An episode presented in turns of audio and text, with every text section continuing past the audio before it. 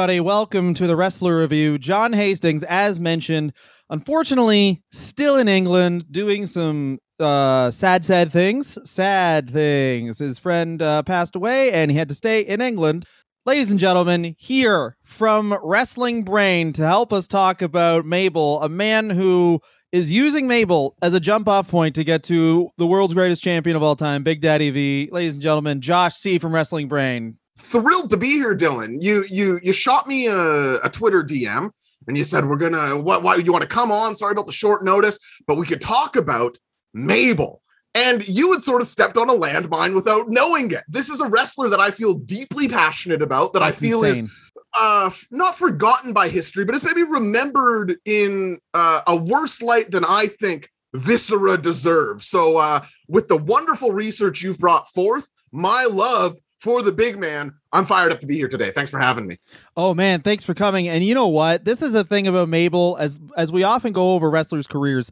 You think of a guy with this much natural talent with what I I mean we said this before, but like one of the most oddly perfect and unique looks in professional wrestling history and a guy who really I think if Paul Heyman somehow gained the book of like an early Ooh. 90s WCW, he would have been the alpha version of a bodyguard character. Like just how I forget what other podcast I was listening to, but they talk about 911, where it's like 911 had one Mhm. job. He came out, someone was being a dick, he chokeslammed, then walked to the back. Like how because Mabel's finishing move was a splash.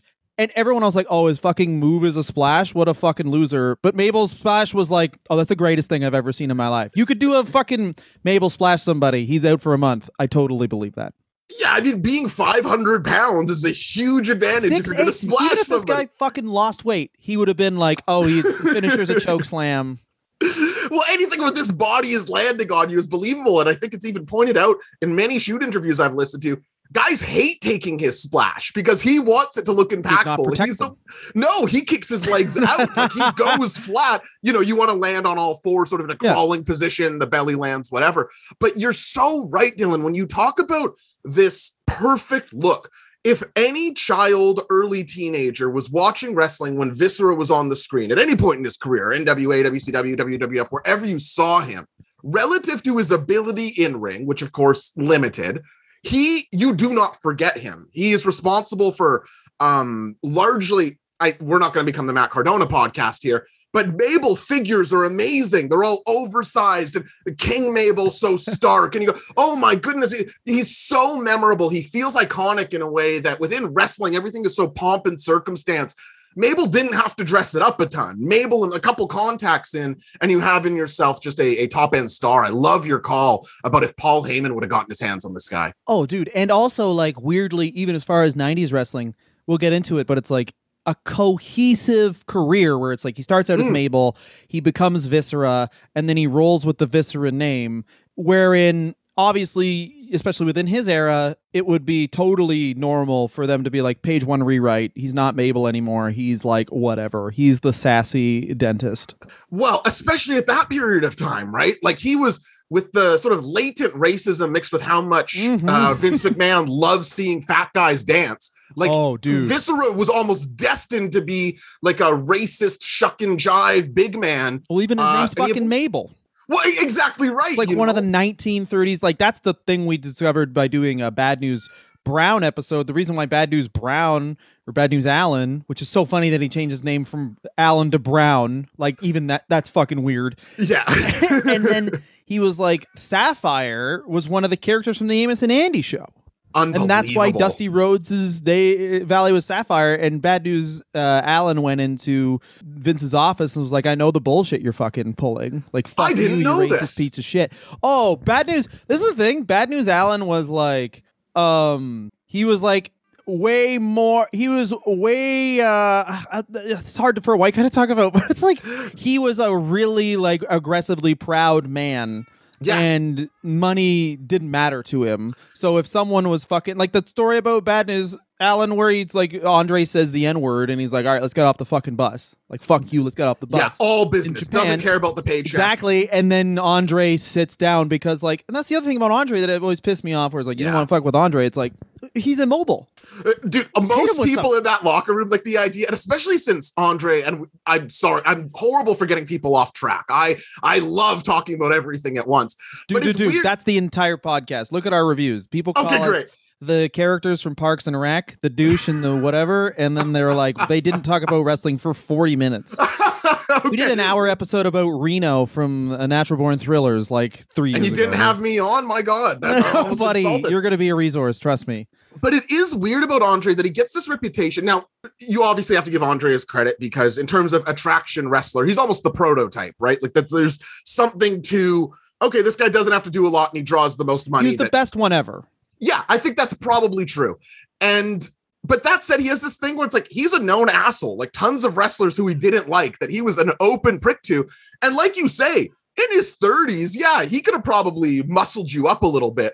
But he's still being an asshole, like open hand slapping Roddy Piper. It's like if you told me Roddy Piper and uh, Andre were going to square up, I'm picking Piper in that fight in, in that period of time. Like Yeah, it's Andre like a can't turn turtle. around. Once Yeah, you get him on his back, how is he getting up? That's exactly right. I mean, the, the guy's in his matches leaning on the rope, like to stay standing up in his matches. It's crazy. Well, and like usually you have to guess where someone's dick is. You can land a full power chest punch to this guy's hog, and he's down, and then he's he's never getting back up. Also, the other thing with Andre was like, which a lot of people talk about in documentaries, which doesn't excuse him just using the N word with impunity, is Yes. it was a in pain man. They're like, oh, it's so fucked up too, where it's like. He, he could drink a lot. It's like, yeah, man, he self medicated. Like, you're really putting the hero thing behind this guy's pain, which is Yeah, what wrestling does. Well, not to get just right to it, but my my family uh, rife with alcoholics, and if you, Let's get Or, right uh, to it. yeah, and if you are like, My name is like- Josh. You don't know my last name. We're all alcoholics. Yeah, that's absolutely right. you said it perfect. And when you hear somebody the uh, stories about Andre, it's like, yeah, he was just down in a dozen bottles of wine a night. I'm not hearing like, oh, fun drunk night at the bar. You know, I'm not thinking me and the boys put down, you know, a bunch of wine this guy over wants at to Toledo. die fast. yes, like this. This is a guy who, as you said, self-medicating. Yeah, escapism. Something's playing there with a guy at that point, and then you see him immobile. Yeah, it's it's a more tragic tale than maybe hundred feels out to percent. But it's way more uh, better for an hour and a half documentary to go like, yeah, you drank a lot. Here's some fun stories, rather than he tried to commit suicide and failed every single day, oh my goodness, every day. But you had the You need to make that about doc. You need to be the guy who makes that documentary. Oh, buddy. Yeah. The Andre the Giant. We're trying to, we've all made it the goal of this podcast that when Jerry Lawler finally gets put away for pedophilia, we'll just end the podcast. That's been the unofficial thing. We've stopped talking about it because, like, the first three years were just us being like, this man's a pedophile, bring him to justice. But anyway, And now you're just depressed that everybody knows it and nothing's happening. it's it's so funny who gets picked. Anyway, Nelson no Frazier sense. Jr., Mabel's real name, which, by the way, Nelson Frazier, great name. Secondly, this is the most shocking thing about the research is that he was a wrestling fan from three years old, which is crazy when it's like, oh, I have the most perfect wrestling body you could possibly want, and I like wrestling. Like, I would have bet everything that this guy was like a football player that hurt his knee or you know some sort of athletic endeavor then he gets injured and goes i guess wrestling. Because like usually when you are as careless in the ring as this man was you just kind of don't give a shit. But he was like no i just don't ever want to really learn how to make this look good. I'm just going to murder people. And of course he gets into professional wrestling and quickly quickly goes from um, Memphis directly to the WWE. And in watching his Memphis stuff, Jerry Lawler, once again, who I called the Roman Polanski of wrestling on many occasions, True. knows exactly how to book this guy. Jerry Lawler and Jerry Jarrett, magnificent bookers. This happens so much in professional wrestling, but that episode of South Park where, you know, they have Mel Gibson and he's just an insane racist. And then he's like clearly states what to do with this movie. And they're like, actually, that's a fantastic idea. Yeah, that's you really have a grip still on how to do the movie thing. Uh, and that's you- Jerry Lawler. I guarantee Jerry Lawler right now. You just like interrupt him watching recess at a public school, and you're like, "What should we do? How would we satisfyingly end CM Punk versus MJF?" And he'd be like, "Oh," and then he'd be like, "Well, that's amazing. It gets It's- everyone over." It's Wow. so shitty to to run up against that constantly within wrestling. I'm, a- Yeah, I'm sort of a general combat sports fan too, which is just a world Mm. rife with there's no one to cheer for, right? It's shades There of is no horrible people uh, competing.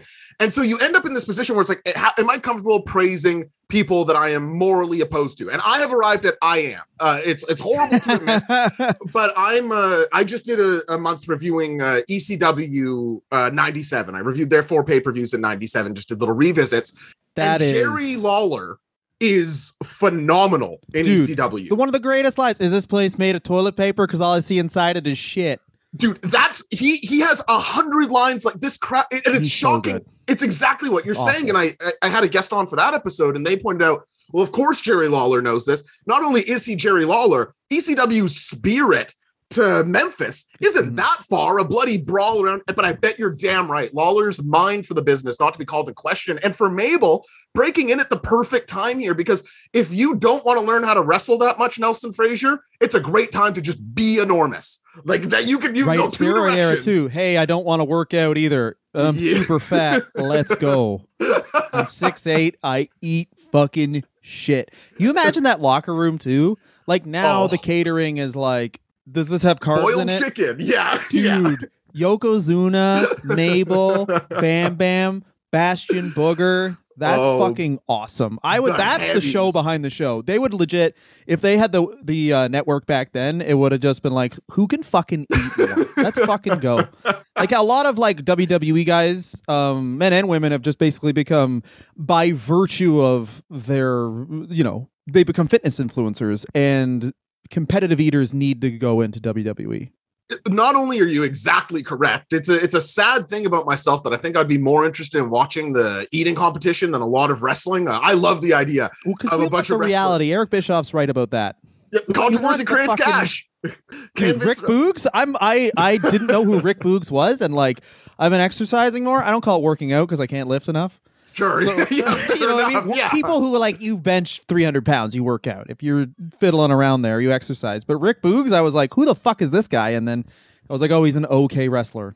Yeah, at best sort of but it's Yeah, it is. listen when i said you have sort of stepped on a landmine in inviting me onto the show what i'm really talking about Like, is that there is a wrestler that i am missing in the modern wrestling landscape and i call them the big fat guys exactly. uh the bfgs your Mhm. earthquakes, your Vaders, Yes. your Visceras, your uh, headhunters, your oh, whatever, whoever comes to mind.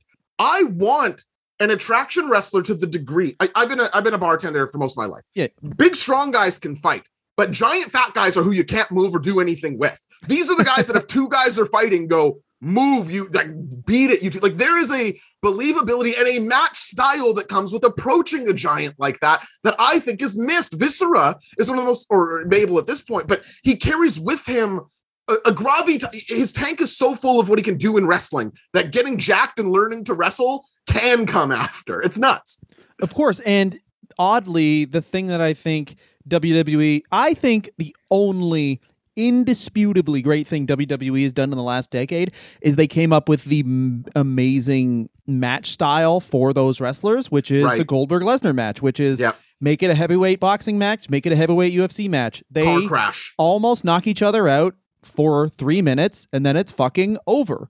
And then you can do a bunch of ladder matches where you get these guys to fucking catch people. Like it's like the most simple way to do things. They lose quickly or they win quickly. That's And it. it's a Feast or famine. and it's a story that commentary should be able to tell effectively right because like you say it is mirrored in real life okay Yeah. uh that we we have to contend with goldberg this never-ending freight train but guess what the lungs aren't there this guy's in his Exactly. 50s an old Well, they- guy body isn't meant to carry that Sorry, Nerp, but that they No, please. always do tell that story. But then it's like, oh, Big Show, you gotta he's he's not quick and whatever, you gotta outlast him. And then it's like minute twenty and everything's fine. yeah Like they never go like, well, he's. Le-. They never. This is the thing with wrestling and the thing with WWE, and that I think all of our hopes were for AEW is to, and obviously no one's going to do it to this extent, but like you need consequences for Mm. the actions enabled to tell like a great story. That's how movies work. That's how everything works. If there's no Mm-hmm. consequences, then why do I fucking give a shit? If a guy and and Cody Rhodes told his story great.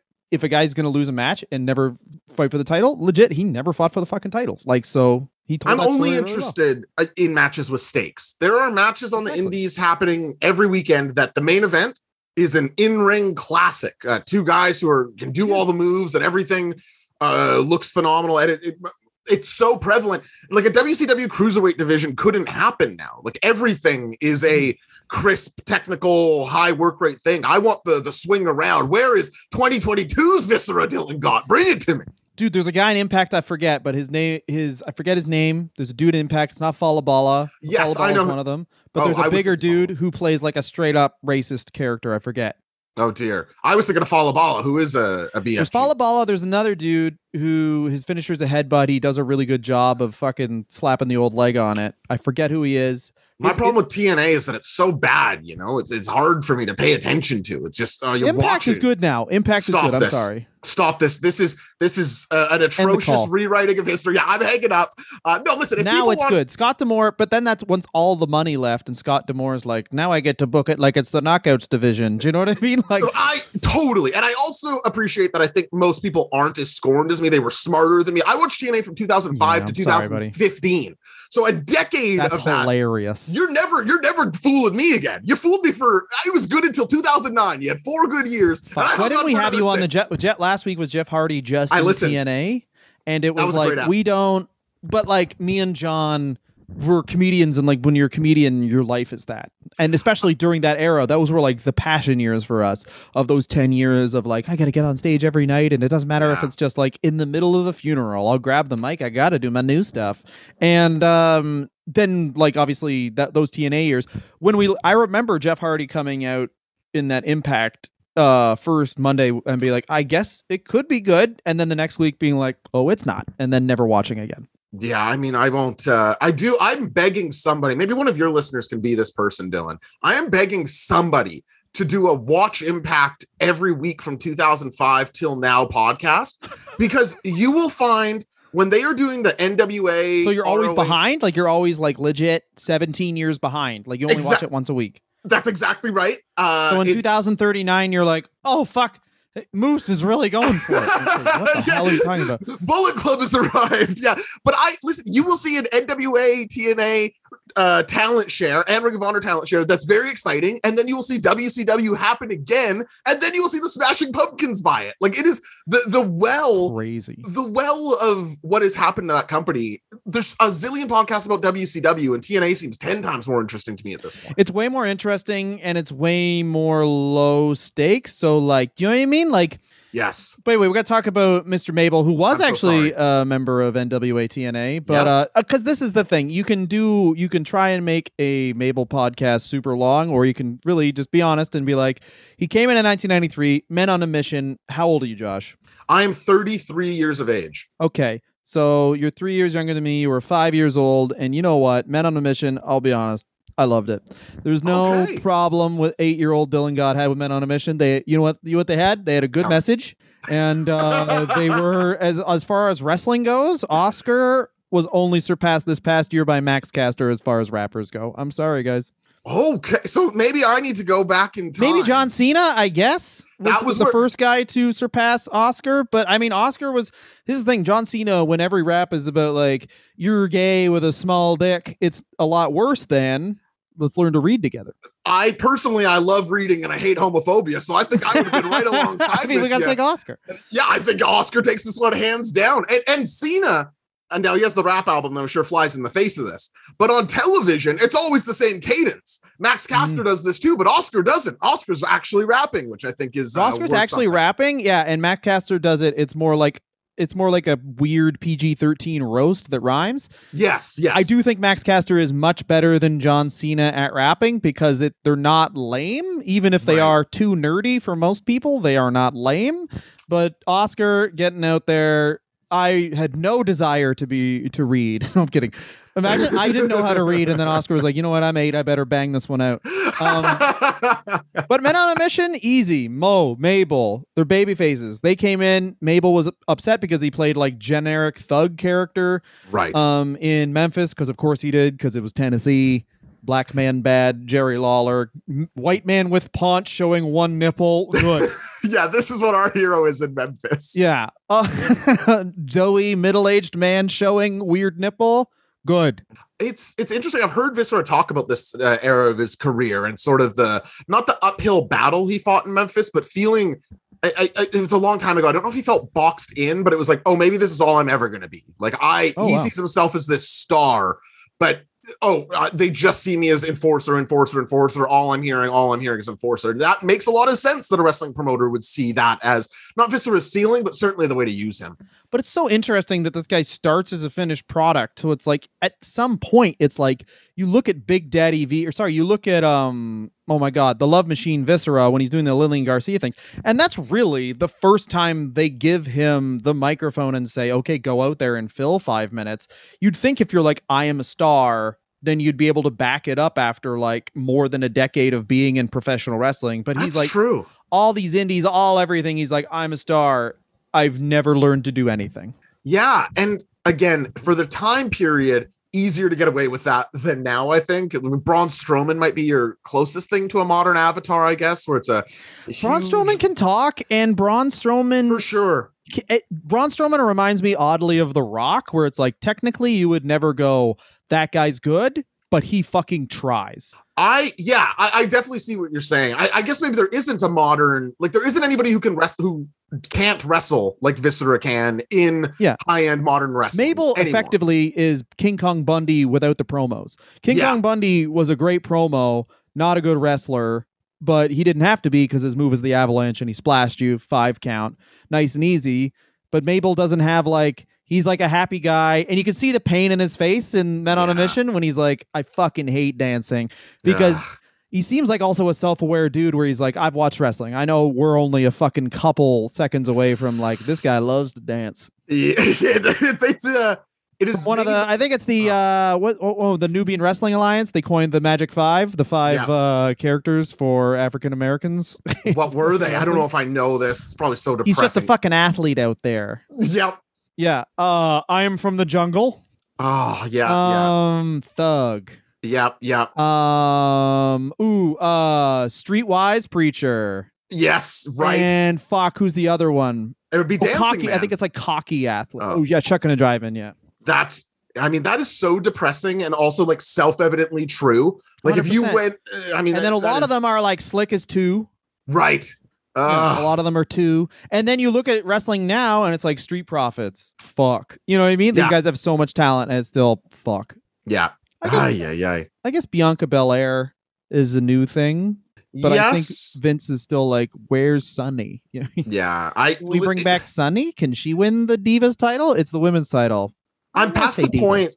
I will never give Vince McMahon the benefit of the doubt ever again in my life. So when you float things like this, like I'm just going to assume that he is looking at this in the worst way possible. Like that's where my mind is. Like that's Mhm. ha- the filter that I view Vince McMahon through. It's like what is the the worst, uh, both from a booking sense and a moral perspective thing to do here, and he will largely execute on that. Dude, I mean, I wanted to have Hastings on this, John, but like, obviously, I wanted to talk about for at least an hour how soon does Vince run an event in Russia? Oh wow! Not the Great Ukraine. question. The Ukraine wins the war, freedom reigns. Vince, a week later, is like, We're going to Russia. I gave Rusev $10 million. He wins the title. He's Rusev again. Lana's back. And we did a fucking Oh. thing. She's never getting that accent wrong. We had fucking surgery. She talks like that for real now. all the time. All that she has to. I kind of like dental split surgery. Californian. Yeah. Dude, anyway, um, Men on a Mission, Mo, very mad. Oscar, I'm sure you've heard this, was a real dick backstage and saw Yes. himself as above wrestling, but also stealing my heart and yours. Loved to teach people to read and didn't want to turn heel. So when Men on a Mission finally turned heel, which Mo and Mabel were very, very happy with, Oscar leaves professional wrestling. And how did Oscar get started in wrestling? Vince saw him rap. He just started rapping for Vince, and Vince was like, sick. And we wonder why me. why did people just like go up to people and start pitching ideas? It's like sometimes you get a job for two years. Yeah. I guess maybe there's a lesson to be learned there. Maybe I should just be rapping in front of more people. Maybe you should be functionally insane. I'm getting closer and closer as the days go. So yeah, maybe. I mean, it's hard to be like, I'm really good at podcasting, and then just interrupt someone in an elevator, like, so anyway, welcome to my show, and I'm gonna have a very natural conversation for one whole hour. I'm just asking them if they prefer Jon Moxley or Eddie Kingston as a promo in the elevator. Here's the thing about Eddie Kingston. yeah, yeah. I'm stuck. I'm stuck with uh, the internet. Anyway, um, they had a short feud with Smoking Gunns, um, and of course we get. And I forgot how quick this was. They push Mabel directly to the top of the card, and he faces Diesel, and this is really, really fucks himself and gets out of WWE and really a guaranteed paycheck way before he should have is he injures a bunch of people. Basically he gets not only and this is this is this is how much Vince McMahon clearly liked this man is that he gets the challenge for the title. Um he injures Kevin Nash who was their fucking they think Hulk Hogan at this point Right. and um which is a bad matchup because we all know you need to be able to do your actual finisher to the guy you can't just fucking big boot him and win you can't because then it's it's weird because it's like if Mabel's so strong, I remember thinking this as a kid. If he's so strong, why did Kevin Nash beat him or Diesel beat him with his secondary move? Well, and that's the problem, right? And that's why, and I'm sure Kevin Nash thinks he probably can hit that terrible uh, jackknife power bomb on most people. But what do you do? Uh, You have to find a way to do it, right? Get Mabel up on the second, do the worst looking one ever, or find something better than a boot. get a weapon like he involved. tries goes in yeah, with a chair, boot him in the face. yeah, something. But then it's like also a guy who I think is very underrated. It's like not like Diesel's doing the test boot, no, no, not doing the running fucking boot. He's Yeah, doing a, Test like, does, like, very that much you run into it. Yeah, Yeah. I love, I love the tests boot, but Dude, the TNA finisher, T and A finisher, where he just runs him into fucking test boot, one of the most underrated tag finishers. I actually agree with that. I think that's a genuinely great tag finisher. I it's strange to me that Viscera is brought back so many times because when you think of somebody who injured other wrestlers in ring, he's one of the names that like Nia Jax in the the modern uh times, but Yeah. Viscera is like in that tier of maybe he was sloppy in ring, maybe he didn't care, but he hurt people. Nia Jax didn't do it as much as Viscera. That's true. Nia Jax did it, but like Mabel within, and this is like, keep in mind, this guy basically he's there for two years, and the, he injures Kevin Nash in multiple ways in this match. like he he like uh what's he he fucks his spine up and his abdon Yeah, he, hit, he hits the spl- or not the splash, the sit sit. out, and it compresses. And Yeah. Nash apparently told him to not. He's like, "Don't do that move and he on just me." fucking did it. And he does it, and Nash's spine is compressed. Now, But think about that. The Kliq to- is in his ear. This is when like the Kliq are like bam bam big you know They run Dean things. Douglas, Bigelow, all these guys are fucked because the Kliq doesn't like him. And Vince is still like, "Mm, yeah, we're gonna give him the Undertaker feud. And then he legitimately breaks the Undertaker's orbital, and then that's when they're like, okay, we gotta fucking get rid of this guy. Yeah, Nash and Taker. Now, let's just say, far be it from me to take Kevin Nash at his true word. Now, I did. I love Kevin as- Nash. Kevin Nash post wrestling career, so good. It's maybe the best post wrestling career uh, ever. But I think you're talking about maybe the the now. He's politically hip. He's a good communicator. 100%. I the Kevin Nash uh where we're getting this info from is the 2004 to 2009 shoot interview run from Kevin. Oh yeah, weed weed touchy touchy Kevin Nash. You're damn right. Now he is the king of RF video. There's no getting around that. Any I love it. wrestling fan worth their salt has watched Ke- both of his U shoots. Let's not act Kevin like Nash has a six hour shoot interview on just March of 1994. Let's go. He talks about every meal he ate and shoots on the cook. and forget about Andre the Giant. The amount of red wine he drinks during it too is And you could tell see. he you could just tell he was a pussy. I told Scott, I like this guy's a loser. you, everything you need to know about the accuracy of Kevin Nash's shoot interviews is when he says Shawn Michaels, that guy's not a dick. It's like, oh, okay, let's let's let's pause. I guarantee Kevin Nash's definition of a dick is like, yeah, he found me funny. So yes, yeah, He's he liked me, and I'm also a bit like that. If somebody likes me, I'm like, oh, maybe you 100%. know, I like this guy. It's like, oh, I guy's don't giving like me that. good laughs. It's like I don't. He killed who? Doesn't matter. Yeah, yeah, he was Third day they deserve to die. I guess. Whatever. But anyway, you're continuing about uh, Kevin Nash. Uh, I was only going to say, uh, I wonder, it- from what we know of the Kliq at that time, running the locker room, a little, I mean, you can hear different versions of it, but at best, they were isolated to themselves and largely ignored the locker room. I wonder if he actually went backstage that, hey, Viscera, don't do that move on me. I, that's the sort of thing that I think makes a better story than in practice. Viscera only has Mhm. three moves. What are we like? You're going to take the, the sit out away from him. Wh- What's what's our match going to be, Kev? And then if there was something else that appeared to take its place, I would think that conversation is more likely. But it looks like a stock standard match on both of their fronts, besides finishing with a boot. So I don't know. It's interesting. Okay, so this is something I wanted to talk about that I've been hearing a lot about uh, as far as professional sports go, and then we're going to take a little break Sure. for a second for the listeners. But like, wrestling is the only thing where the athletes control the complete narrative of what happened. And now that's happening in professional sports where you see a lot of athletes starting podcasts after their career, and they're really carving out straight journalists from wrestling sorry from sports and then you're going to end up with something that's like wrestling which is like i guarantee kevin nash maybe he needed money at that time. Mm-hmm. And it's like shoot on this period and then you're like an old guy who's like smokes weed and drinks all the time and you're trying to remember what happened Yes. when you were a pillhead who was high all the time and drunk all the time so you just kind of start saying shit That's you exactly know what i it. mean Well, I- absolutely. I, don't trust any so shoot interview It's the only way to trust anything in shoot interviews is to get general ideas that are repeated by people who didn't Exactly. like each other. So, Yeah. like for instance, an absolute fact from shoot interviews is that Honky Tonk Man is an asshole because you can't get anyone from that period of time to agree on anything except when Honky Tonk's name comes up. They go, "Oh, fuck that guy." Every the king of shoot interviews, by the way, literally shoot on a shoot interview that he just did.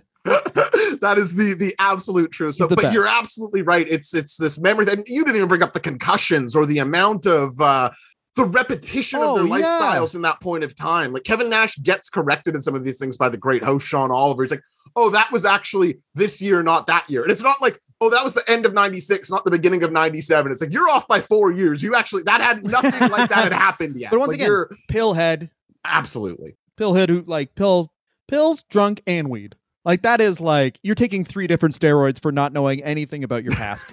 yeah, that's that's the memory juice right there. but God bless Kevin Nash and uh, Kevin Nash for uh, Josh. I don't know because you have a beard, but Kevin Nash for all of us no chin kings. He is our true champion. They tried to. This story is great. They tried to get him to have a mustache when he first was Diesel, and he said, "No deal. Don't have a strong chin." And he walked away. And like that's how you do it, buddy.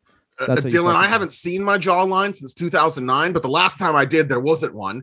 And uh, and another, every time I shave, I'm disgusted. I'm sure I would be. And and for in terms of what he's done for uh, That's representation, I am Everyone a, with the video is seeing a fantastic hairline. I am I am a deeply premature graying. I, my hair, the lighting is being You kinder know how than it actually is. me? I have the smallest head on the show. It's a seven and a half. Oh John has God, to that's a- fucking order a bed and wear it as a hat. yeah, John's, eight. John must be a very smart guy. That's quite the noggin. But Kevin Nash made uh, the premature gray hot thing. He's like big, sexy with gray hair in his 30s. Gun- so oh yeah, buddy. Gunmetal. Uh, what does he say in TNA? He was like, uh, "Never gonna Die at gunmetal gray from here on out" on TNN. I was like, "Man, you're cool, but also please just lose to a fucking cruiserweight." Still. Sorry, Still, got to be he was frustrated because you're like. I like you as a person, but professionally, I fucking hate you. Anyway, we're gonna take a short break. We're gonna we got about 20 more minutes left to cram in uh, about Big Daddy V, Mabel, and you know what? We're gonna probably gonna just say uh, really short on Viscera, so you can scream about Big Daddy V, the two greatest years in professional wrestling history. So we'll be back right after this. Hi, everyone. We just wanted to take this moment to thank everyone who subscribes to our Patreon. Um, you, this show is already worthwhile for us because it's very fun to talk about cum, but it's more fun to get paid for talking about cum, which you allow us to do. So keep drinking that cum. Cum drinkers. So we're back from break, and you know what? Here's what happens to our best friend Mabel is he unfortunately, even when you don't like a WWE gimmick, you have to use that on the indies. So he does become Mabel. He works for Puerto Rico, WWC, the murderer himself, Carlos Colon, which is crazy when you look at Carlito because every time I see Carlito, I'm like, oh, that guy's fucking dad covered up a murder. Cool. Which is so fucked up. And everyone's like, Carlito, he's a fucking he's a laid back guy whose dad will kill you. So One of the least up? laid back things a person can do, really. Well, it's like I remember someone had joke about this, but John Gotti, growing up Gotti, where it's like, yeah, they killed hundreds and hundreds of people, and now they get their own fucking reality show. Th- that is crazy. It is crazy. So he returned the USWA, of course, which is uh he was rebranded Memphis Championship Wrestling. Sorry. Uh reading the notes here. Went Oh, through a, okay. a number of administrative changes. Of course, it arrived at USWA. Like I said, try sometimes trying to read the research is more. He went to, to- more confusing than it should be. He went to Tokyo in Japan, and honestly, one of my favorite things about ECW, which is he makes a one night only appearance in ECW just to be squashed essentially by Spike Dudley, which is something that I think is worth worth its weight in gold. How Paul Heyman would be like, "Oh, bring in this guy who was booked strong but left, and just have someone kick the fucking shit out of him. He's gone." And I think that like that was such an interesting thing about ECW that did. Uh, they did, and another thing I really liked was Tommy Dreamer would just use people's finishing moves for clear two counts, which I really liked. all the time. Uh, fuck Tommy Dreamer. Let's just get that. People who think it's on the ECW Mount Rushmore, you're psycho. Let's get that out of the way. really? Okay. Well, fucking Christ, we're on a goddamn time constraint. You're Bring it back on for Tommy. Uh, for, for Viscera, uh, I will say this era of his is where he drops off the map for me. Right, this is the era of his career where I've only seen the the Spike Dudley match eh, going back and watching it. I totally agree with you. The sense to know to do that is a stroke of Paul Heyman genius. No matter what Viscera's one appearance fee was, it's probably worth that, especially when you consider as a mirror to the Spike Dudley Bam Bam match where Bam Bam just throws Spike into the crowd. You're building Bam Bam. Yeah, you're course. sinking Viscera. Very savvy. Um, but again, I don't think you have to be a genius to see this guy's value to a federation, right? Like this, if you want Spike Dudley to get a valuable win, you couldn't build, there hasn't been a wrestler in history who gets that point across better than Viscera. And the acid drop is such a perfect move where it's like Yes. essentially you're just asking these guys to do all the move they all have, which is a splash. Yeah. He just kills exactly. fat guys and they do splashes and the ring shakes because it looks amazing. Anyway, Mm-hmm. he comes back as Viscera in uh yeah as part of the Ministry of Darkness and does look like he's a, a man who loves kink. No doubt about it. It just is a- looks like he's here to fucking bang, which is so funny because then when they go to Viscera that loves to bang, it's like he looks way less like he likes to bang than he did Yes. as the ministry because he's like he's a six foot, five hundred pound man just in leather and then a leather coat. It looks like he takes the coat off and just fucks someone's wife, and then everyone fucks his wife. and no one complains in this situation either. one if the No, if the denim on consensual. Well, absolutely. Now, if the denim on denim is the Canadian tuxedo, is a leather blazer over leather and leather the viscera tuxedo? Are we willing to say this? this is like Vince McMahon saw Blade and was like, "Let's do that." It really is. and I'd love to like imagine like just Viscera in that scene in Blade where they're all in the vampire orgy. That's what that's what keeps me up at night. But that is the exact vibe. And there are Yeah. so many wrestlers who could not, who would seem horrible in this role, who would be corny and sink them and be utterly unbelievable. For modern reference, uh, Buddy Matthews and House of Black isn't quite jiving for me yet. Like the fitting into Of course these. not. Buddy Matthews is like, okay, you got these two goth guys, and then you got this fucking jacked dude who looks like Buddy. fucking. you At can't, least like so the House of Black thing. We'll we'll talk about this quickly, and then we'll have to move on because time so is sorry. running out.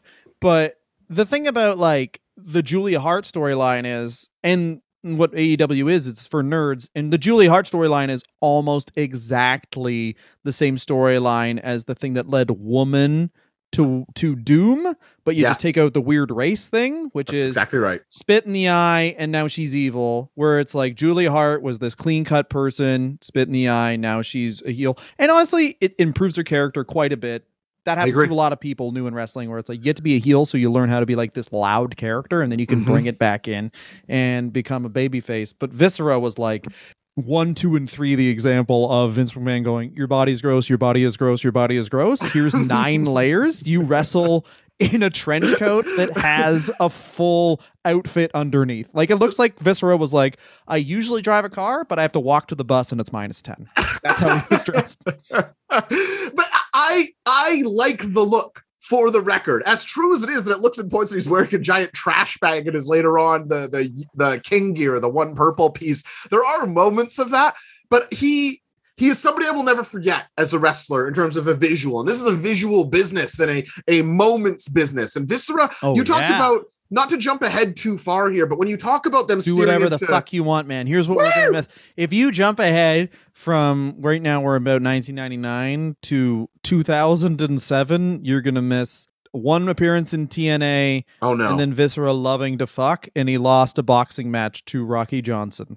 well, I have to talk about the boxing match at some point. Hilarious. Uh, but I was going to talk about this sexy era. The Trish. Do you remember this Trish Stratus angle in particular, where he, Yes. he takes Trish? I think it's either on two episodes of Raw or twice in one episode of Raw. He takes her for dinner. She's being hunted by Kane, trying to get back at her because he is she has turned down her, his love. So Kane is trying to kill Trish. She goes for the biggest, meanest person she can find, and Viscera sort of uses this. Okay, I'll protect you, Trish, but when this is all over, We we're gonna get down. And when yeah, this I is was, the rapey era of wrestling, It- like, it and is- which is crazy because every era is that.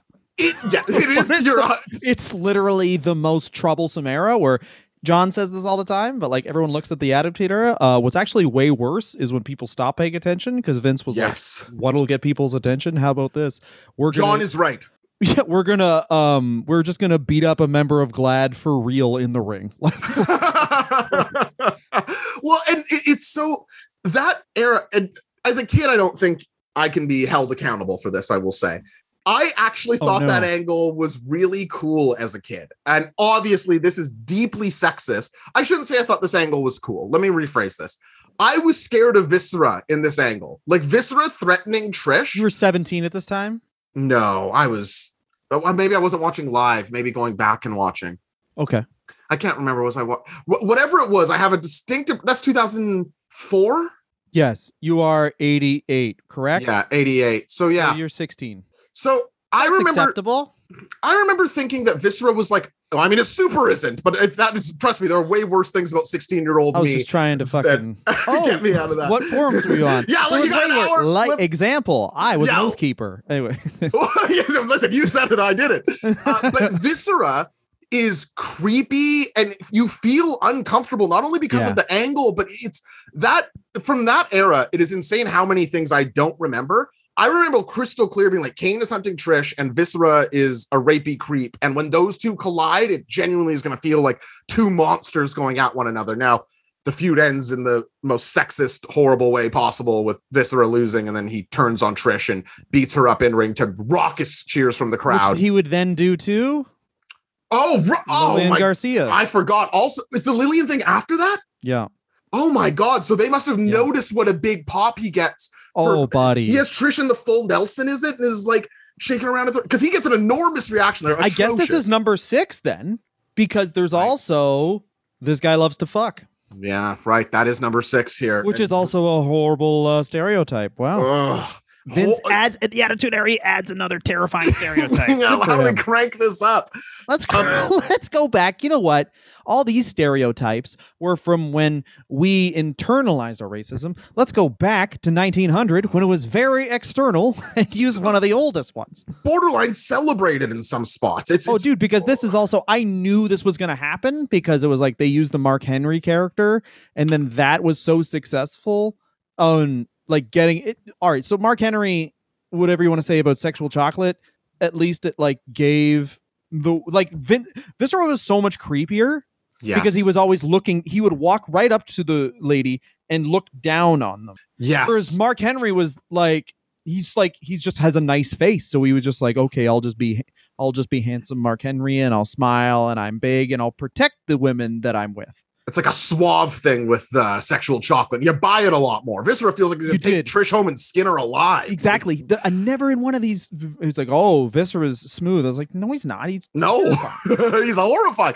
But there is there again. The booking is horrible and racist and sexist. But is there utility in wrestling for somebody who is a believable, big, scary guy? Not creepy. I don't want 100%. creepy in my wrestling. But I think if AEW signed somebody who's believably as unnerving, as focused, as uh creepy, but not in a sexist way as Viscera, I think it would lend itself to modern wrestling. I really do. there's not enough. That's the thing AEW is missing is like, this is what thing wrestling's missing is the big fat bodyguard. Brodus Clay is the closest thing we have now. and he's to- horrible. to- yeah, but like Yeah. as a bodyguard, just a guy.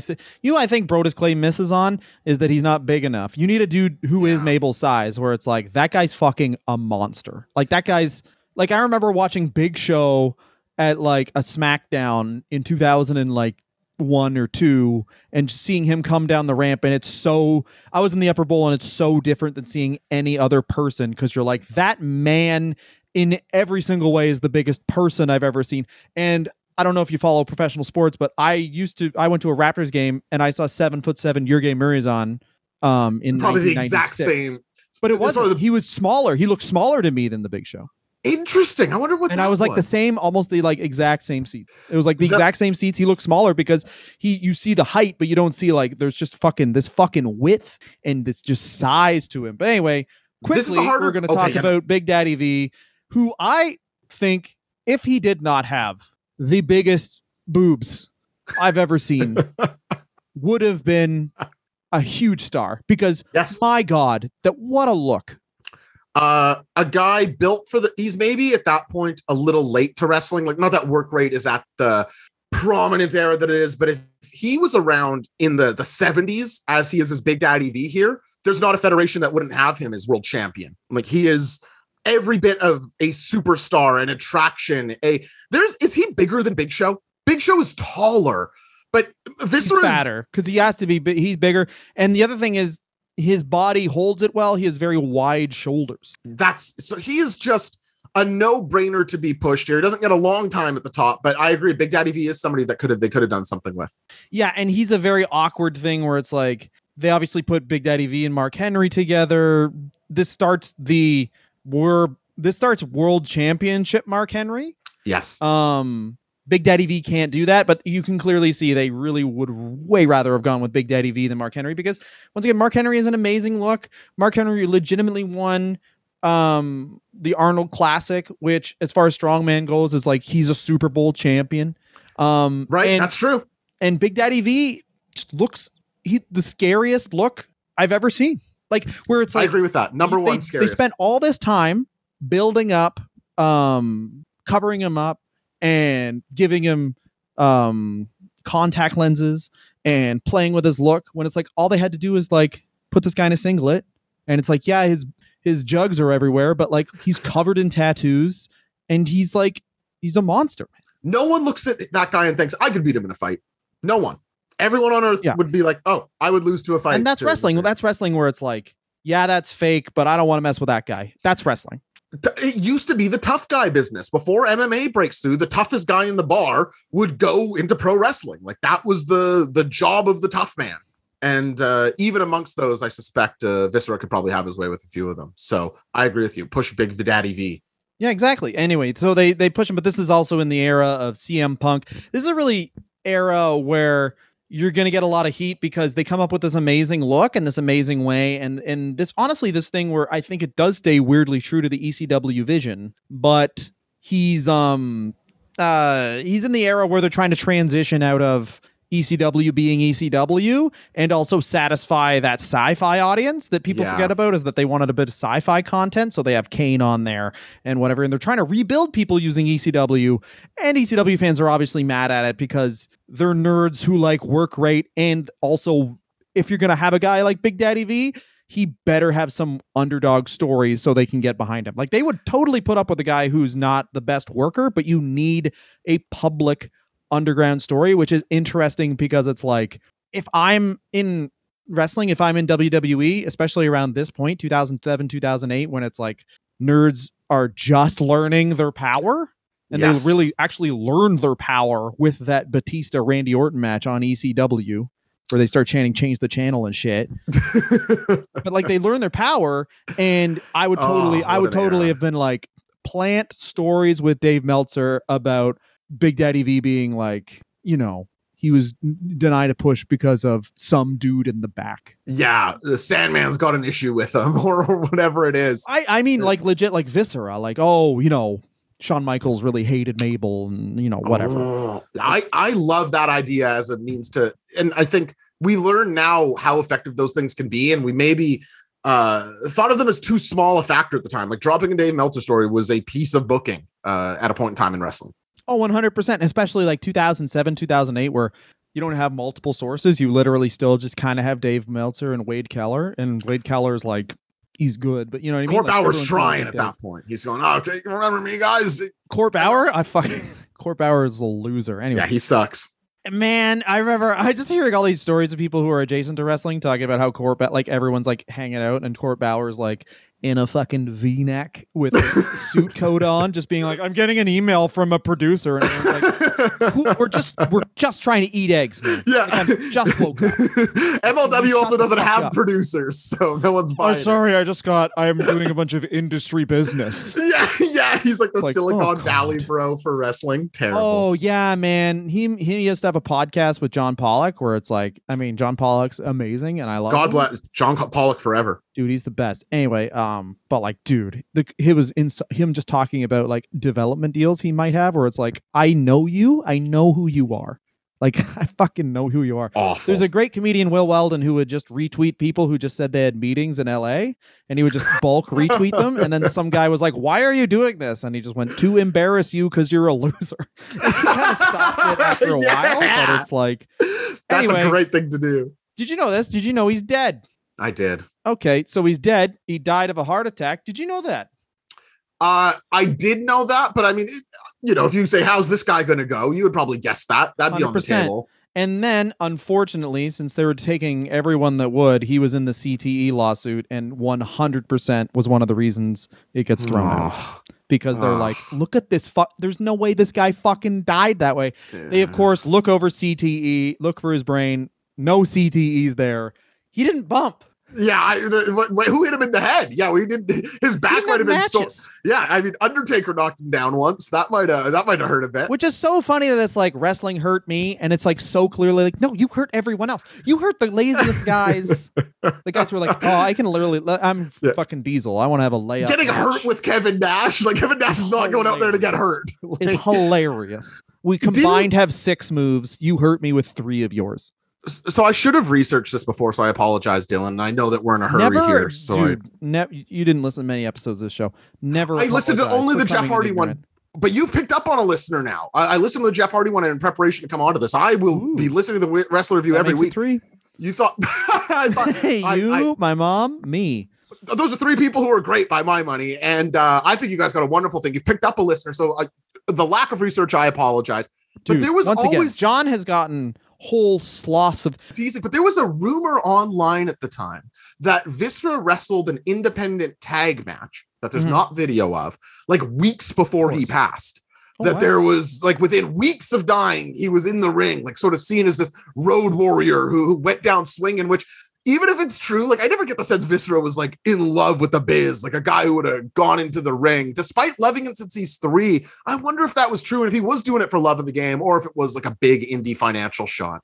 I don't. I would love an interview where it's like, who got you into wrestling, and who was the guy who you're like, I want to be that guy because, like, who is Yeah. it? Did he watch Haystacks Calhoun? And he's like, fuck, I don't have to move at all, do I? Well, he's he says Bigelow, right? In the, the the research you sent me, I think he said Bigelow was his big inspiration. And it's like Bigelow was doing, especially at that time, he was doing fucking somersaults and like Well, fucking. he does a corkscrew moonsault. it's like Bam Bam Bigelow is fucking crazy talented and like He's very good. He's nowhere near as good as Vader, and that and that six debate. eight, six eight, five hundred pounds. Could have been six eight, three fifty. He still would have been fucking massive. The beast from the damn east, baby. No, I'm talking about like a uh, fucking Mabel. oh, Mabel, yeah, Mabel shrinks him. It's it's nuts.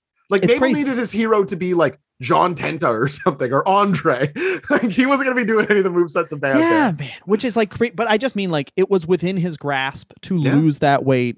I mean, obviously, you know, uh, whatever. It's fucking 2022. I don't want to fucking downplay anyone's like food addiction or some shit, but like, you know, it's it's within his grasp. He had a lot of stuff at his disposal, and um, I don't think you're being mean. He was doing something athletic for a living. Like I don't think that's. uh I don't think you're risking anything mean. yeah, there. man. Even just the steps you get on the way to the ring, yeah. he just yeah. fucking combated that shit. Man, I'm in horrible shape. You can you get me walking. That's a long ramp. You know, I can imagine myself. Buddy, I take the subway and I'm like, I'm at my fucking steps. Is anyway, uh, thank you so much. Once again, uh, where can we find you on Twitter? And uh, give us Wrestling Brain is on Twitch. You guys do a live uh, AEW reaction from 8 p.m. to 10 p.m. Eastern. and um, that's twitch.tv backslash wrestling brain. What a plug, man. Yeah, that's exactly right. We do uh yeah, twitch.tv slash wrestling brain. If you listen, th- these plugs, no one when I listen to a podcast and I hear like a long list of plugs, I tune out. Go to I'm at J0SHC on Twitter. If you want to be inundated with the bullshit I'm talking about, go follow me there because all it is is the bullshit I'm talking about. But yes, wrestling underscore brain, patreon.com slash J0SHC if you want to hear those ECW review recaps. There's uh, 80 episodes of back content there. 80. There's a lot of content there, That's but good. listen, they're getting it from the Wrestler Review. Thank you so much for having me, Dylan. This was a blast to do, uh, and uh, I hope John uh, returns safely and all's well with him as well. Uh, you know what? John, John will be John will be fine. He's had a rough year, but uh, thank you so much for doing this. And uh, you can get us on Twitter at Wrestler Review, at Wrestler Review on TikTok and Instagram as well. I'll be tagging uh, Josh in all the tweets and stuff. So go to Wrestler Review, click on Josh's Twitter, follow him for what Wrestling Brain is up to. You guys do great work. Thank you so Thanks, so man. much. And next week we're doing Dixie fucking Carter. So enjoy that. Oh, come on. Yeah, buddy. You I don't know. You can come on if you want. Why not? If you got time. Dixie. Uh, I mean, anyway, you're you're need someone up. who's watched fucking this shit because me and John were too busy fucking doing drugs and nothing else that was good. But yeah, It's only a mark of shame. I was. I feel like my friend Bo and I. I don't know anybody besides my friend Bo and I who watched like of my entire social circle, all the wrestling talk. I've never met somebody else. Like no, weekly I was tuning into Impact and buying the nine dollar Wednesday pay per views. nine dollar Wednesday paper. You're spending thirty six dollars a month.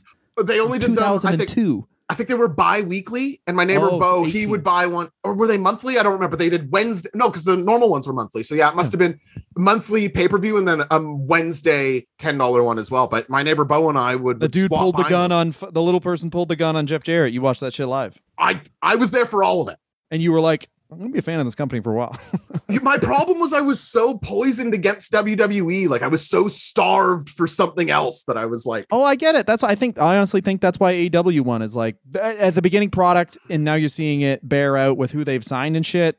You can't even say it was close to as good a roster as the NXT had, but everyone was just like, I don't want to Yeah. support the government of Saudi Arabia. Anyway, thank you so much. Thank you, brother. Enjoy listening. Back next week with Dixie Carter and uh, Hastings will be back. And if he's not fucking good, I swear to God, I'll fucking do this shit alone if I have to. Thank you so much. Bye, guys.